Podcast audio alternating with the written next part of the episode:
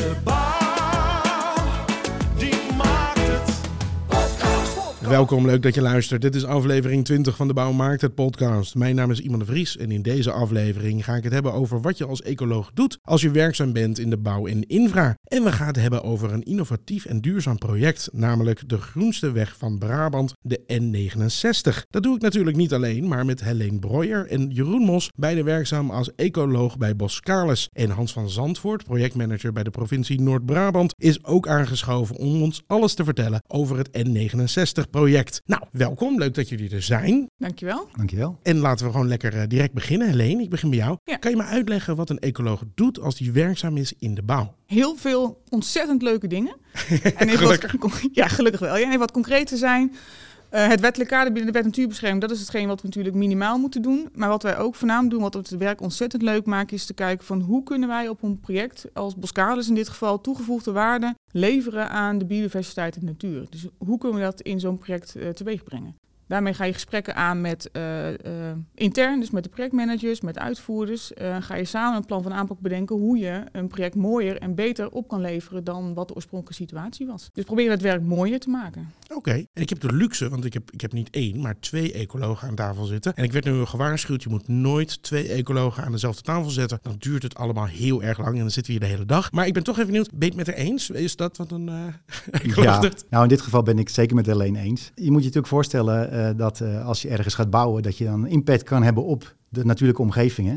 Dus eh, we moeten daar eh, zorg voor dragen. Dus dat is de primaire rol eigenlijk van de ecoloog binnen een project. Hè? Zorgen dat er zo min mogelijk impact is. En daarnaast kijken van, joh, wat kunnen we nou voor, eh, voor moois achterlaten in die end? Hè? Om een duurzaam ontwerp en inrichting van het landschap te blijven garanderen. Ja, en Helene, dat betekent niet denk ik dat jij allemaal fantastische groene plannen in je eentje aan het bedenken bent voor allemaal projecten. En dat de directie moet zeggen, nou dit wel, dit niet, dit wel, dit niet. Want hoe gaat het in zijn werk? Niet elk project is misschien meteen als insteek duurzaam. Is, is, maar kijk, ben je daar dan toch nog steeds bij betrokken? Ja, ik ben er altijd, bijna elk project wel bij betrokken en we doen het eigenlijk ook samen. Het is niet altijd als ecoloog zijn, ik doe het in mijn eentje. Je begint wel te kijken naar waar kan ik een toegevoegde waarde eh, eh, zien. En vervolgens ga je natuurlijk met het projectteam, of nou in een tenderfase zit, dus op het moment dat je gaat aanbesteden, of op het moment dat je in de uitvoeringsfase zit, ga je wel samen met het team bekijken waar kan ik hier die toegevoegde waarde bieden en waar kan ik ervoor zorgen dat uh, natuur weer een heel mooi plekje krijgt het project. En dat doen we eigenlijk gewoon met het team samen. Ik, ik wil toch één vraag even nog stellen. Want ik, ik, het matcht in mijn hoofd niet altijd dat ik denk van... nou, je wil ecoloog worden en dat je dan je, je ervoor kiest om in de bouw te gaan werken. Het voelt licht tegenstrijdig. Nou, het voelt misschien licht tegenstrijdig, maar voor mij voelt het gewoon heel natuurlijk. Omdat ik het geweldig vind om iets gemaakt te zien te worden... en daar ook een invloed op kan uitoefenen. Uh, en als ik onderdeel ben van het team zoals van Boskalis... betekent wel dat ik Boskalis zover kan krijgen... of in ieder geval dat we samen zover kunnen krijgen... om het project mooier te maken dan het is. En als ik bij een adviesbureau zou werken... zou die impact veel minder zijn. Ik zit gewoon in het team. Ik zit gewoon op, op de plek waar het uiteindelijk buiten gemaakt gaat worden. En waar je uh, dingen kan veranderen, waar je dingen teweeg kan brengen. En dat is het mooie van een ecoloog zijn... dat je dat gewoon binnen de bouwteam, in dit geval Boskalis, kan regelen. Ik zie Jeroen uh, hevig ja schudden. Jazeker, ja, daar kan ik me helemaal bij in vinden, Helene. Uh, het is de plek waar als jij echt een, een, een scherpe blik hebt als ecoloog, waar je de kansen kan creëren. En dat kan je zeker ook niet alleen. Ik denk dat het, succes bepalend is vanuit het team. Het moet een integraal integrale oplossing zijn. Samenwerken met de landschapsarchitect, samenwerken met de, uh, de betonspecialist voor het bouwen van kunstwerken en samenwerken met de mensen die het asfalt draaien. En uh, alleen door samenwerken kan je tot een succes maken. En vooral ook samen met de ontwerpers, want we hebben ook genoeg ontwerpers binnen Boskazi die ook wegen bouwen, dijken maken en civiele constructies ontwerpen. En als je daar samen mee kan werken, kan je zoveel impact maken en zoveel natuurinclusieve dingen bedenken. En daarmee een extra bijdrage leveren aan een biodiversiteitsherstel waar wij voor staan in, deze, in Nederland. En zoals ik het heb begrepen, is er, nou, je hebt een soort van, je werkt aan de wettelijke vereisten die uh, meekomen met een project. En uh, je hebt ook de, om, om de concurrentie, natuurlijk, je, je gaat in strijd met andere bouwbedrijven om ook op de duurzaamheidsfactor te scoren. Dat lijkt mij, als ik het zo hoor, als ecoloog wel het meest spannende. Of, is, of heb ik dat verkeerd? Het meest spannende is natuurlijk gewoon samen een, een concurrerend plan maken, dat je eigenlijk de, de andere aannemer aftroeft. Ja. Dat is natuurlijk wel het gaafste wat je kan bedenken. Ja. Maar, de- ja, de- maar je moet ook de mogelijkheid kunnen krijgen natuurlijk in een uitvraag. Hè? Als niet elke uitvraag is ook groen. Nee. Dus ook voor de ecoloog is het heel belangrijk om die haakjes te proberen te vinden in die uitvraag. Om ja, dat groene component aan op te hangen. Hè? Eh, duurzaamheid is een containerbegrip en biodiversiteit is daar een onderdeel van. Dus het is vaak ook de creativiteit eh, en de innovativiteit van eh, de combinatie van de ecoloog en de rest van het team.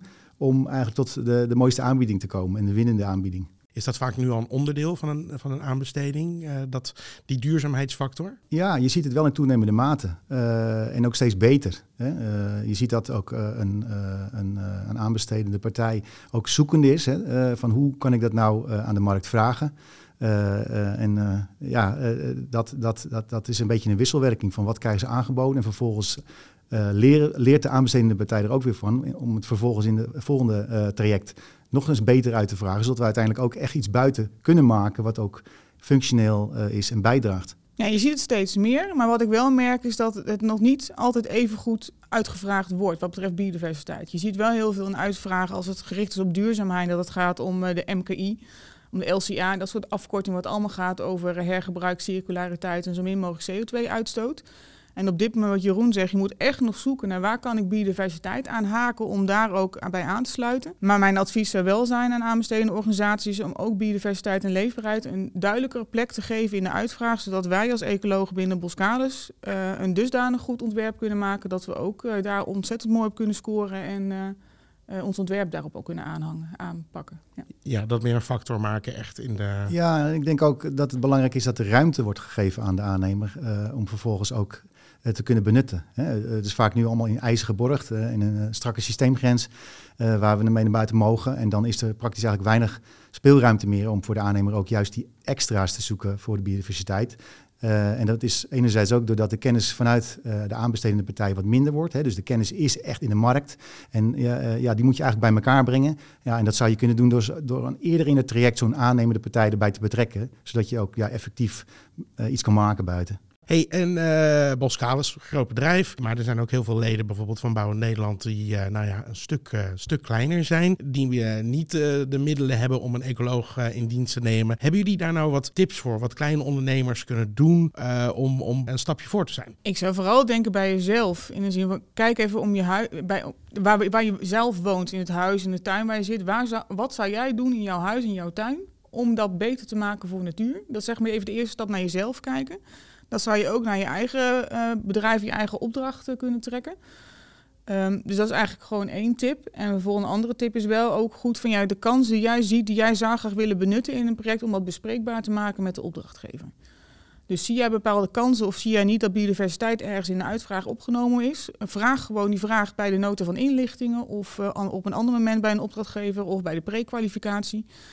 Vraag daar gewoon eh, hoe kunnen wij het beste bijdragen aan biodiversiteit en kunnen we daar een onderdeel, eh, kan dat een onderdeel zijn van ons eh, eh, plan, plan van aanpak. Ja, je kent natuurlijk ook voorstellen dat die kennis nog niet bij een aannemer aanwezig is. Hè? Niet elke aannemer heeft natuurlijk een ecoloog. Dus maar wil je echt iets als bedrijf gaan bijdragen hè, aan duurzaamheid, biodiversiteit, ja, pro- probeer dan ook een ecoloog bijvoorbeeld bij het proces te betrekken. Eentje die praktisch is, die ook eh, begrijpt wat de, jouw belangen als bouwer zijn. En, en neem die mee. En, en ga eens kijken en leer van elkaar. En sta met name voor elkaar open. Hè? Want eh, elke discipline binnen een bouwer, eh, bouworganisatie heeft zijn eigen belangen en zijn doelen. En ja, probeer dat op een integrale manier op te pakken. Zodat je daar ook ja, dat groene component in, effectief in kan meenemen. Nou, top. Ik heb Hans hier tegenover me en die is een aanbesteder. En we gaan het zo meteen hebben over hoe hij dat heeft ervaren. En Want je bent van Noord-Brabant en ik weet dat jullie hoog op de lijstjes staan, we maar zeggen, van, eh nou, van aanbestedingen en duurzaamheid wat dat betreft. Maar daar gaan we het zo meteen over hebben na een eh, slokje koffie.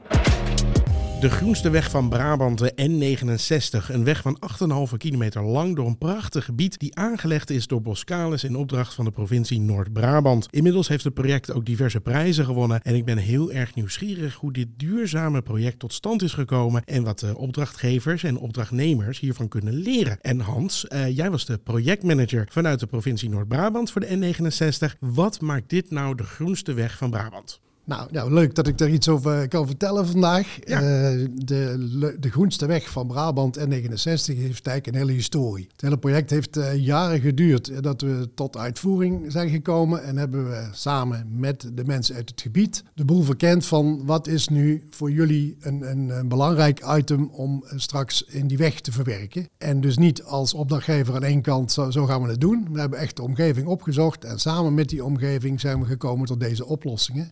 Naast dat er ook een, eh, een mooi beeldkwaliteitsplan in de uitvraag is meegegaan, uiteraard. En, maar dat is een flinke omgeving, want eh eh, 8,5 kilometer, dan, eh, dan, dan heb je wel aardig, aardig wat mensen te pakken volgens mij, of niet? Ja, het, het is best een lange weg en het loopt door het landschap eh, nu op een glooiende manier. Als je er nu rijdt, dan denk je, nou, ligt deze weg er nog maar zo kort. Het is eigenlijk al eh, een, eh, opgenomen in de natuur. En wat wij steeds ook doen, tenminste wij als projectteam ook eh, hebben gedaan, is van, nou, we zetten de omgeving centraal. En we gaan samen met die omgeving kijken om iets moois achter te laten. Wij zijn te gast gedurende de realisatie, samen met Boskalis in dit geval. Die hebben het ook serieus opgepakt en samen zijn we tot hele eh, leuke ideeën gekomen die we ook uiteindelijk hebben kunnen realiseren. Wat maakt het dan zo groen? Wat maakt het dan zo duurzaam? Nou ja, wat het, wat het eh, groen en duurzaam maakt, is natuurlijk het landschap waar we de weg in neer moesten leggen en de inrichting dan die daar omheen nodig is. En heel veel zaken, de circulariteit die we hebben meegenomen door hergebruik van materialen toe te passen. Ja. Inheems planmateriaal, het is misschien voor sommigen eh, een, een, eh, ja, een gewoonte om dat te doen, maar ik zie ook nog steeds veel partijen die dat nog niet kennen en herkennen. En we hebben bijenlinten in de bermen eh, gerealiseerd, waardoor eh, ook die, eh, die wilde bijen weer kans krijgen om eh, zich verder uit te breiden. En ja, door hergebruik van allerlei materialen in het landschap hebben we dat teruggebracht. En kun je ook buiten zien. Eh, dus eh bijenhotels, eh, rustpalen voor roofvogels. eh, nou, je kunt het niet bedenken of we hebben het in deze weg opgenomen. Ja, en, en Jeroen, wat maakt het voor jou de groenste weg? Ik vond het een, eh, een prachtige uitvraag die de, de provincie heeft gedaan destijds. En ehm, er zaten echt de, de aanknopingspunten in waar we het net al over hadden, eh, die nodig zijn om eh, een goed biodivers plan uit te kunnen werken. Eh, het resultaat is fantastisch. Ehm, het, het was een, een behoorlijke opgave ook wel in de tenderfase om, om, om met een, een goede aanbieding te komen. Het was echt op hoog niveau nadenken van nou, hoe kunnen we dit nou eh, tot een, een goed verhaal en uiteindelijk ook tot een goed resultaat brengen.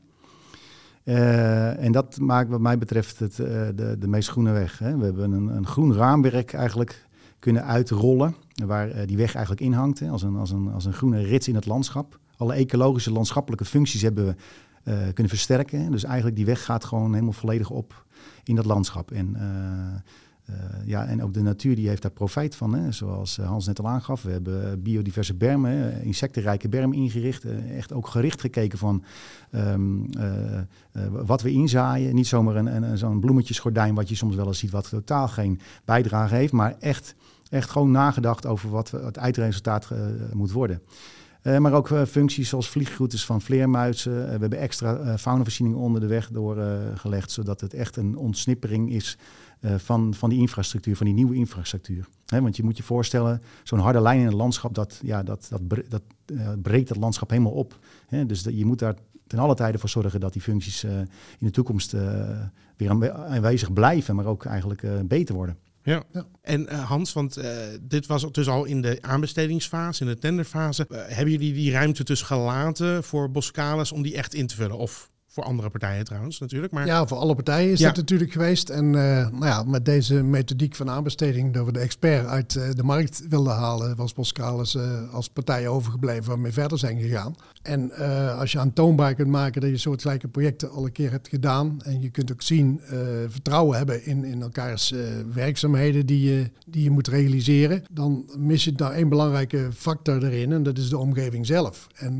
de, de- we horen nu Boskalis, hè, natuurlijk een mooi groot bedrijf, maar kleinere bedrijven kunnen dat ook makkelijk. En makkelijk bedoel ik mee dat zij niet moeten schromen in, in de omgeving waar het project wordt uitgevoerd, eh, hun eh, deskundigen uit het gebied op te zoeken en kijken waar zij tegenaan lopen. Zij weten, uh, IVN'ers lokaal weten precies waar de beestjes lopen. En eh, de WBE, de wildbeheerseenheid, weten precies waar de, de reeën oversteken. En zo hebben we in dit project de hele omgeving betrokken om gezamenlijk die weg in te passen in het landschap. En niet alleen de lengterichting qua veiligheid voor het verkeer, maar ook de dwarsverbindingen van de oude structuren zijn hier ook mee hersteld. En dat is wat eh, Jeroen net eh, zo mooi zijn, die ritsluiting die Boskalis heeft bedacht. We trekken het eh, landschap open, maar we trekken hem ook weer dicht.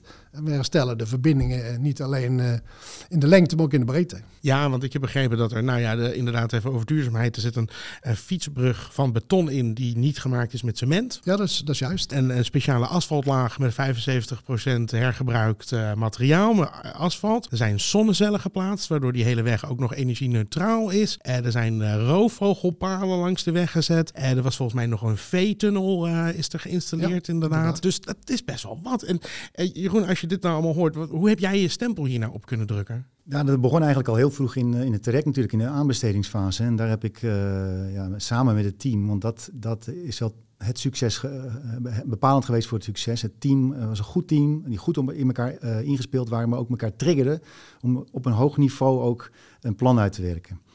En eh, ja, binnen Boskalis eh, eh, werd er ook die ruimte gegeven om ook gewoon ja, effectief ook mijn, mijn inbreng te kunnen doen. En niet alleen de aanbestedingsfase, maar ook vervolgens in de, in de, in de realisatiefase. En ook tijdens die fase hebben we meerwaarde kunnen creëren. Bij toeval kwamen we op een oeverzwaluw die daar in ons werk zat. En toen gingen we eens nadenken en dachten van ja, misschien moeten we, moeten we daar iets voor doen. Iets extra's, hè, omdat die, die soort staat onder druk. En nou, nu hebben we de kans, we zitten in de uitvoering, we kunnen misschien een, een, eh, een, een meekoppelkansje creëren. En toen, nou, heb ik als ecoloog eh, een voorstel geschreven. En toen heeft eh, de provincie Brabant en Boskade gezegd, joh, moet je doen.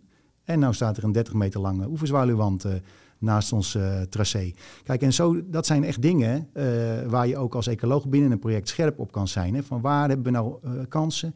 Maar hoe kun je dat ook draagvlak creëren binnen de projectorganisatie om dat ook vervolgens te kunnen maken?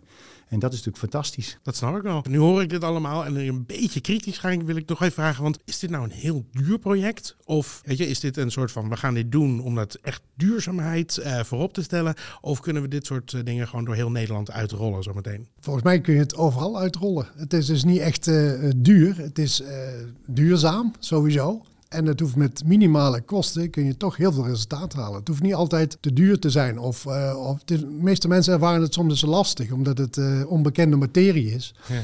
En dan wordt het misschien snel vertaald naar duur, maar het is, het is niet duur. Want als je kijkt naar dit project, eh, zijn we ruim binnen budget en tijd hebben we het project op kunnen leveren. Dus duur, dat is voor mij niet aan de orde. Nee, precies. Nee, maar goed, dat kan nog een vraag zijn dat je denkt van, ja, weet je, dit was misschien, we gaan even laten zien wat we allemaal kunnen doen. En dan wordt dat een, misschien een beetje een prestigeproject. Nee, nee, het is zeker geen prestigeproject, omdat wij bij de provincie die duurzaamheid hoog in, in het vaandel hebben staan. Hè. Op allerlei gebieden doen we Ja. dat. En eh, ja, we willen nu ook eens dat eh, andere partijen eens een keer die prijs winnen dan, eh, dan de provincie zelf. Heel goed, En, daar zo uit. Ja. ja, we nodigen ze ook uit en dagen ze ook uit om vooral ook die, die diversiteit, om die eh, in hun eh, project wat zij gaan aannemen, gevraagd of ongevraagd, gewoon eh, daarmee voor de dag te komen. En ik denk dat we dan een heel eind komen met elkaar. Nou goed, dat is een goede voorzet. Want wat kunnen opdrachtgevers en opdrachtnemers nou leren van dit project? Nou, ik vind voornamelijk ook een hele belangrijke is dat we lef en ondernemerschap op moeten tonen. Zowel als ecoloog zijn binnen een bouwbedrijf, zoals Boskaas, maar ook de aannemer zelf. Dus ik denk dat dat ook een hele belangrijke is. Waarom het ook gelukt is bij de N69, bij andere projecten binnen Boskaas, dat wij ook gewoon het lef en de ondernemerschap hebben getoond. Om maar gewoon uit te spreken wat we willen.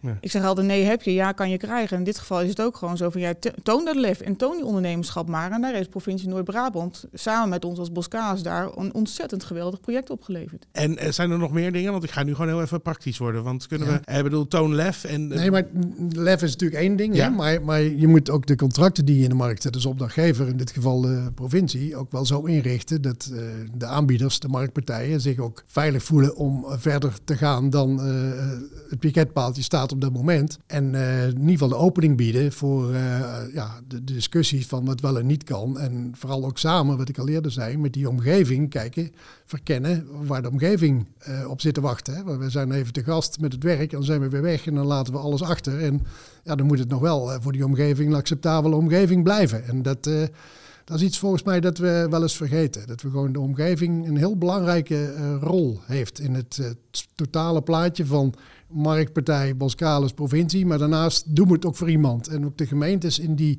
gebieden, die kijken ook allemaal mee. Die, die, die willen ook graag natuurlijk dat hun gemeente groen en diversiteit en eh, allerlei aspecten heeft. Dus dat is, dan merk je wel dat samen dat dat een heel belangrijk onderwerp is. Misschien ook eh, de opdrachtnemers belonen eh, Ja. om die duurzaamheid eh, Ja. eh, te laten zien. En ik, eh, tenminste, ik ben geen tender-expert, maar volgens mij wordt het altijd gewerkt met puntensystemen. Dus misschien de duurzaamheidsfactor ook wat hoger zetten in de. In Ja, de een aantal criteria Ja. hoorden er al, uiteraard bij. En ik denk nu ook wel dat de laatste jaren dat een beetje omslaat ook naar, eh, naar andere MKI's. En eh, niet alleen eh, van hoe snel zijn we klaar en eh, hoe mooi wordt het allemaal eh, technisch gezien. Dus Ja. er zit meer in de omgeving. Ja, vooral niet alleen duurzaamheid op de agenda zetten, maar vooral biodiversiteit en leefbaarheid. Duurzaamheid staat al prima op de agenda. Maar wat ik in het begin ook al zei, het gaat, draait er meer om de MKI en om de circulariteit. En nog, nog iets minder om de biodiversiteit en leefbaarheid. Dus de, de term biodiversiteit en leefbaarheid, wat mij betreft, moet dat hoger op de agenda komen te staan. En wat specifieker beschreven worden. En moet je me heel even aan meenemen, want ik denk dat heel veel mensen nu horen: oké, ik ken de term duurzaamheid, maar wat eh, de biodiversiteit, ik bedoel, ik weet wat het betekent, maar eh, hoe, hoe, is dat anders dan duurzaamheid? Biodiversiteit draait voornamelijk om bijvoorbeeld natuur-inclusief bouwen, gericht op het herstellen van de biodiversiteit of het versterken van de biodiversiteit of het toevoegen van natuurwaarden. En het toevoegen van natuurwaarden, wat ik net al zei, is natuur-inclusief bouwen, kan je heel simpel denken, joh, ik ga een kunstwerk bouwen, er komt een randelement langs. We gaan het randelement iets verder van het kunstwerk afzetten, waardoor er vleermuizen achter kunnen zitten. Of verblijfplaatsen van vleermuizen in een brugconstructie eh, bouwen, eh, ontwerpen. Dat zijn allemaal dingen waar je aan moet denken. Ja, het gaat natuurlijk ook breder als hè, verblijfsfuncties natuurlijk voor, voor soorten. Hè, want biodiversiteit is de soortenrijkdom. Hè. We, eh, soorten verliezen we in de wereld, ook in Nederland. Dus daar willen we eigenlijk gewoon een stop en het liefst eh, verbeteren in de toekomst. Eh, maar goed, je kan je natuurlijk voorstellen als je in een, ontwerpfase zit, dat je met allerlei aspecten in zo'n ontwerp re- rekening eh, kan houden. Hè. Je kan inderdaad met je, met je constructies, hè, eh, woningbouw, in woningen kun je voorzieningen aanbrengen, kunstwerken zoals alleen net aangeeft. Maar je kan ook rekening houden bijvoorbeeld met water binnen je, je plangebied. Hè. Hoe ga je bijvoorbeeld je watergangen ontwerpen, dat je mooie flauwe oevers, zodat er meer microhabitat en structuren komen en daardoor meer insectenrijkdom optreedt. Maar ook bijvoorbeeld het gebruik van je openbare verlichting in een gebied. Hè. Proberen bepaalde zones bijvoorbeeld donker te houden, zodat je daar eh fourageerplekken hebt voor vleermuizen. Dus zo zijn er ah, verschillende aspecten in een ontwerp, of het nou een weg is of een woonwijk, waar je eigenlijk al eh, haakjes hebt om met biodiversiteit aan de slag te gaan. Ja, oké. En dat maakt het verschil tussen, voor mij, voor, voor duurzaamheid. En eh, dat is meer waar je het nu over hebt, is inderdaad qua biodiversiteit, is meer natuurinclusief. eh dat het een onderdeel van de natuur wordt die er al ligt, eh, het, hetgeen wat je aan het bouwen bent. Ja. Ja, oké. Nee, heel even. Dan heb ik hem ook, eh, heb ik hem ook even goed voor de zekerheid. hey, ehm, eh, ik vind het echt een schitterend project. Ik heb ook een hele mooie video inmiddels gezien, ook eh, van de N69. Het is echt heel erg mooi. Ik denk dat jullie er ook heel erg trots op mogen zijn. Wat is nou hetgeen waar jullie het meest trots op zijn, als je hier aan terugdenkt? Nou, waar ik het meest trots op ben is in ieder geval de samenwerking hè, met alle partijen. Daar ben ik echt trots op. omdat dat maakt het mogelijk om, ja, wat ik straks al even noemde, het piketpaaltje wat verder weg te zetten. En als het niet eh, in je project lukt, dan lukt het misschien in de omgeving. Eh, we hebben het gezien met de vleermuizenkelder, die de, wij niet in het project konden realiseren, maar wel weer bij de buren, bij de gemeente Bergijk werd opgepikt van we bouwen een uitkijktoren, maar tegelijkertijd doen we er een vleermuizenkelder in. Ja, dat stimuleert natuurlijk de omgeving, de wijze waarop wij gewerkt hebben, stimuleert eigenlijk de hele omgeving om op diezelfde manier ook naar dingen te kijken binnen hun gemeente of, eh, of een andere aannemer die dan net voorbij komt, dingen ziet van hip, dat, dat wil ik misschien eh, straks ook nog wel eens een keer ergens toepassen. Nou, dat zijn allemaal van die bijvangsten waar ik dan trots op ben. En naast het feit dat we natuurlijk eh, met z'n allen daar keihard aan hebben gewerkt. En ja, met plezier aan hebben gewerkt. Dat is ook belangrijk natuurlijk, dat je ergens met plezier aan kunt werken. Dat is mede ook eh, ja, ontstaan door de wijze waarop we al die eh, facetten die we net hebben genoemd. En die onderdelen eh, ook met elkaar eh, gerealiseerd hebben.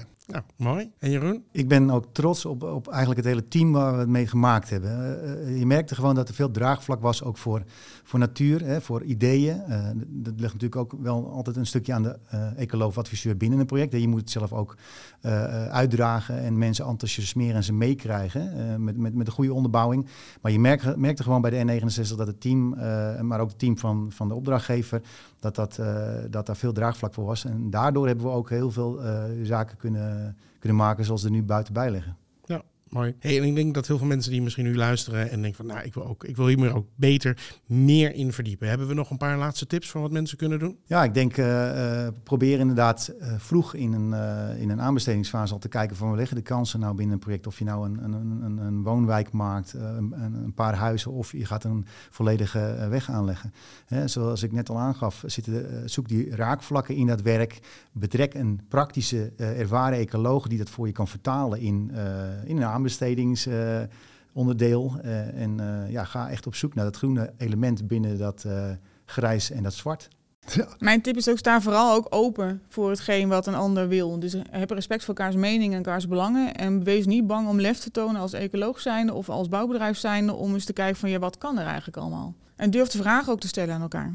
En ik denk dat dat ook gewerkt heeft bij de N69. Open en eerlijk communiceren met elkaar, de vragen durven stellen, kritische vragen durven stellen. En ik denk dat dat ook gewoon een tip is om kritische vragen aan elkaar te blijven stellen en interesse te tonen in elkaars uh, belangen. Ja, ik heb misschien ook een tip die iets verder naar de voorkant moet. We, we hebben het nu over eh, de realisatiefase, de tender, wanneer de marktpartij gaat inschrijven. En uh, volgens mij moeten we ook even een stapje terug naar het begin. En waar de voorbereiding van de projecten het mogelijk maken om uh, in ieder geval een tijdig een ecoloog aan te hangen aan het project zelf. Zodat je niet al voor een voldoende ontwerp staat wat vervolgens in de aanbesteding moet. Dus Denk aan die voorkant, die, uh, die aspecten met elkaar benoemen, vastleggen, zodat ze ook in de contractfase gewoon automatisch worden meegenomen. En nu is men soms uh, een beetje uh, koudwatervrees voor degene die het werk moet uitvoeren. Dat geldt wel bij gemeentes als die projecten in de markt zetten en de provincie. Van blijf maar stick to the plan, blijf bij het plan, want dan wordt het alleen maar lastig en duurder. Maar als je het aan de voorkant tackelt, dan denk ik dat we daar ook een hele stap kunnen zetten. Dat we het gewoon vanzelfsprekend gaan noemen dat we dit soort zaken opnemen. Niet alleen als we gaan uitvoeren, maar ook ver daarvoor nog even. Nou, top, geweldig. Uh, dank jullie wel. Alleen Jeroen, uh, Hans, uh, enorm bedankt dat jullie wou, wouden zijn vandaag. En mij konden uitleggen wat een ecoloog nou daadwerkelijk doet. En over dit prachtige project. Dank, dankjewel. ik ga nog even een kopje koffie drinken met Bouwend Nederland, voorzitter Maxime Verhagen. Koffie met Maxime Verhagen. Maxime, laten we meteen maar beginnen. Hoe staat het met de stikstof? Ja, hoe staat het met de stikstof? Goeie vraag. Kijk, het, het, uh, na, uh, na de uitspraak van, uh, van de, de rechtbank op, op Portos, hè, de, waarbij eigenlijk de, de drempel voor de bouw, of de vrijstelling voor de bouw van tafel ging, toen hebben wij gezegd, jongens, maak nou eindelijk een zaak met de aanpak van de piekbelasters. Hè, koopt die nou versneld uit. Zorg dat, dat je ook um, eigenlijk de capaciteit die nodig is om die areasberekeningen weer goed door te voeren uh, en om die te controleren, dat die ook beschikbaar wordt, wordt gesteld, zodat die vergunningaangifte toch door kan gaan. we, we vrezen natuurlijk vertraging, maar dat moeten we natuurlijk zo beperkt mogelijk houden. Ja. En we hebben ook gevraagd om um, extra subsidie om uh, versneld emissieloos uh, te kunnen gaan produceren. Dus eigen uh, emissiearm materiaal te gaan aanschaffen. Nou, um, en kom ook met een nationale stikstofbank, waarin de stikstofruimte die vrijkomt door het uitkoop van die piekbelasters verdeeld kan worden over natuur, pasmelders en, en de bouw en infra en economische activiteiten. Dus nou ja, goed, was het duidelijk wat wij gevraagd hebben. Ik moet zeggen, het kabinet ja, kwam echt goed tegemoet. Zeggen van jongens, we gaan een paar duizend piekbelasters uitkopen. Jullie krijgen extra subsidie uh, om emissiearm materiaal aan te schaffen. En uh, uh, er komt de Nationale Stikstofbank. Dus ja, het leek opeens uh, zo tegen het eind van het jaar heel goed te gaan. Ja. Je maar, voelt, de Maro aankomen. Ja, ja nee, maar inderdaad. maar want ik, ik ben gewoon, gewoon eigenlijk, eigenlijk verbijsterd wat er, wat er uh, in de Tweede Kamer uh, gebeurd is. Want uh, daar is gewoon een, een, een motie aanvaard. alleen, alleen de VVD had nog, nog common sense door, door tegen te stemmen. Maar de rest gaat er gewoon voor. Een motie waarin gezegd wordt van Schiphol en Rijkswaterstaat mogen niet meer uh, boeren uitkopen, zodat je extern kunt salderen. Nou ja, en dat zegt gewoon de Kamer, terwijl ze dus ook gezegd hebben, ik bedoel, uh, we moeten in dit land ook nog ons geld verdienen. De, de, de, Kamer eerder geaccordeerd heeft dat een aantal wegen aangelegd moeten worden in, in het meer. Dat hebben ze zelf, dat hebben wij niet verzonnen. Dat heeft de Kamer heeft dat gezegd, dat moet gebeuren. Om dat mogelijk te maken moet je extern salderen. En dan zegt de Kamer opeens, nee, dat mag niet meer. Nou ja, de, de, de idioot ziet het top. Ik bedoel, we, hiermee zet je dus gewoon het hele externe salderen weer op, op slot. Want dan moeten we dus weer maanden gaan wachten. Totdat eindelijk uh, de, de overheid dan die nationale stikstofbank heeft opgezet. Hadden ze natuurlijk al, al 2,5 jaar geleden moeten doen. Maar ik moet zeggen, ik ben echt kwaad. Ja. Ik vind het populisme ten top.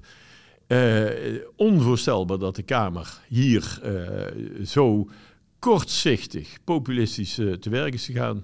Eh, ik moet zeggen dat ik, dat ik eh, me echt hier, hier zorgen over maak. En je zag eigenlijk ook al meteen de consequentie. Bijvoorbeeld een, eh, wat de Kamer ook wilde. Een nieuwe gevangenis bouwen in, eh, in Zeeland. Ja. Eh, hè, omdat er moest gecompenseerd worden, de zeeuwen. Omdat de, de, de marinierskazerne niet, Ah, oh ja, eh, niet dat was het ging. inderdaad. Ja. Nou ja, en je ziet nu alweer dat dat vertraagd gaat worden, omdat die niet meer boeren kunnen uitkopen. En dat was nodig om, om extern te kunnen salderen. Dus ja, ik vraag me af of we nog wel helemaal, helemaal bij zinnen zijn.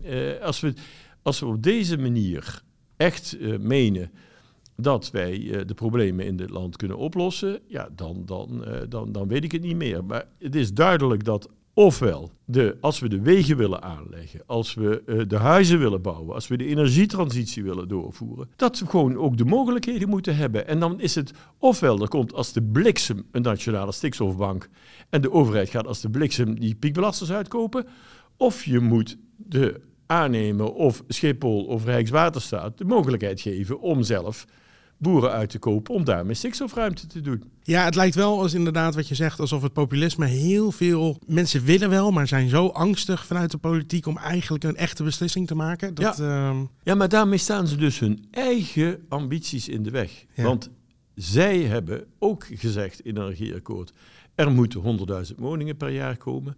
Zij hebben gezegd, de mobiliteit moet, eh, moet op orde zijn. Zij hebben gezegd dat de energietransitie doorgevoerd moet worden. Maar dan moet je dus wel een aantal dingen kunnen doen, onder andere bouwen. Ja, en als we dat van de andere kant weer van de ene kant geven en aan de andere kant onmogelijk maken, ja, dan, dan vraag ik wel af of daar nog- een beetje gezond verstand. eh, ja, ja, is. dat snap ik. Maar vanuit de andere kant krijg je natuurlijk ook zo'n zo'n zo'n eh, een emotie van eh, Caroline van der Plas. ja. Om, dan, om dan de pasmelders voorrang te geven. Ja, nou, dit, dit, dat is dit. Hè. Dus je mag niet meer uitkopen en de pasmelders, alles wat vrijkomt door de overheid in te kopen, moet dan naar de pasmelders en de natuur gaan. Ja, terwijl de, we tegelijkertijd gezegd hebben, er moeten 100.000 woningen komen. Terwijl we tegelijkertijd gezegd hebben, er moet eh, klimaatadaptatie komen, er moet een energietransitie komen. Kijk, en, dan, en dan lopen we weer achter Caroline van der Plas aan. Ja, ik bedoel, zij doet haar huiswerk goed, maar van de andere politici had ik toch wel een beetje de, eh, verstand verwacht. Ja, ja, maar het is heel erg eh, geregeerd door angst en tussentijdse verkiezingen. Of tenminste de, de peilingen bedoel ik. eh, die, peilingen. eh, ja, gewoon die angst. Ja, ja, en, ja. en dit land heeft geen angst nodig, maar leiderschap. Dat is een mooie boodschap eh, eigenlijk eerlijk gezegd. Daar ben ik het helemaal mee eens ook. We gaan zo meteen. Dit is de laatste aflevering van dit jaar. En ik Ja. zou hem toch wel gewoon heel even positief willen afsluiten. Ja. Want ehm, eh, weet je wat, wat natuurlijk toch het mooie is? ja. Is dat de bouw en onze leden dat die, dat die willen aanpakken. Dat die ook eh, de, eh, de, de innovatie willen doorvoeren. Zodat we sneller emissiearm kunnen gaan bouwen. Die staan ook, ook te popelen om juist die maatschappelijke opgaven en vraagstukken. om daar een bijdrage aan te leveren. Om die mee te helpen oplossen. Dus ja, jongens, ik zou zeggen, ehm, laten we toch ook het komende jaar in ieder geval ja, vol goede moed aan de slag gaan. Hè? Eh, wij doen er vanuit Bouw Nederland alles aan om dat mogelijk te maken. Wij zullen onze lobby voortzetten, onze belangenbehartiging voortzetten. En in die tussentijd wens ik uiteraard iedereen ongelooflijk mooie en fijne kerstdagen eh, met, eh, met familie en gezin. En eh, uiteraard ook een, een hele goede jaarwisseling. En dan gaan we er volgend jaar weer vol goede moed tegen, tegenaan. En dan zorgen we samen met eh, onze leden dat we toch een eh, goede bijdrage gaan leveren aan eh, het oplossen van die maatschappelijke vraagstukken. Precies. En dat dat leiderschap in die politiek eh, maar mag komen, ook volgend jaar. Of in ieder geval volgend jaar, laten we het zo zeggen. Absoluut. Oké, nou dankjewel. Dit was dus de laatste aflevering dit jaar. Volgend jaar zijn we er gewoon weer. En heb je nou nog niet geabonneerd op de podcast, vergeet dat dan niet te doen om geen aflevering te missen. En bij deze nog inderdaad een fijne kerst en een gelukkig nieuwjaar. En tot in het eh, nieuwe jaar. Tot in het nieuwe jaar. De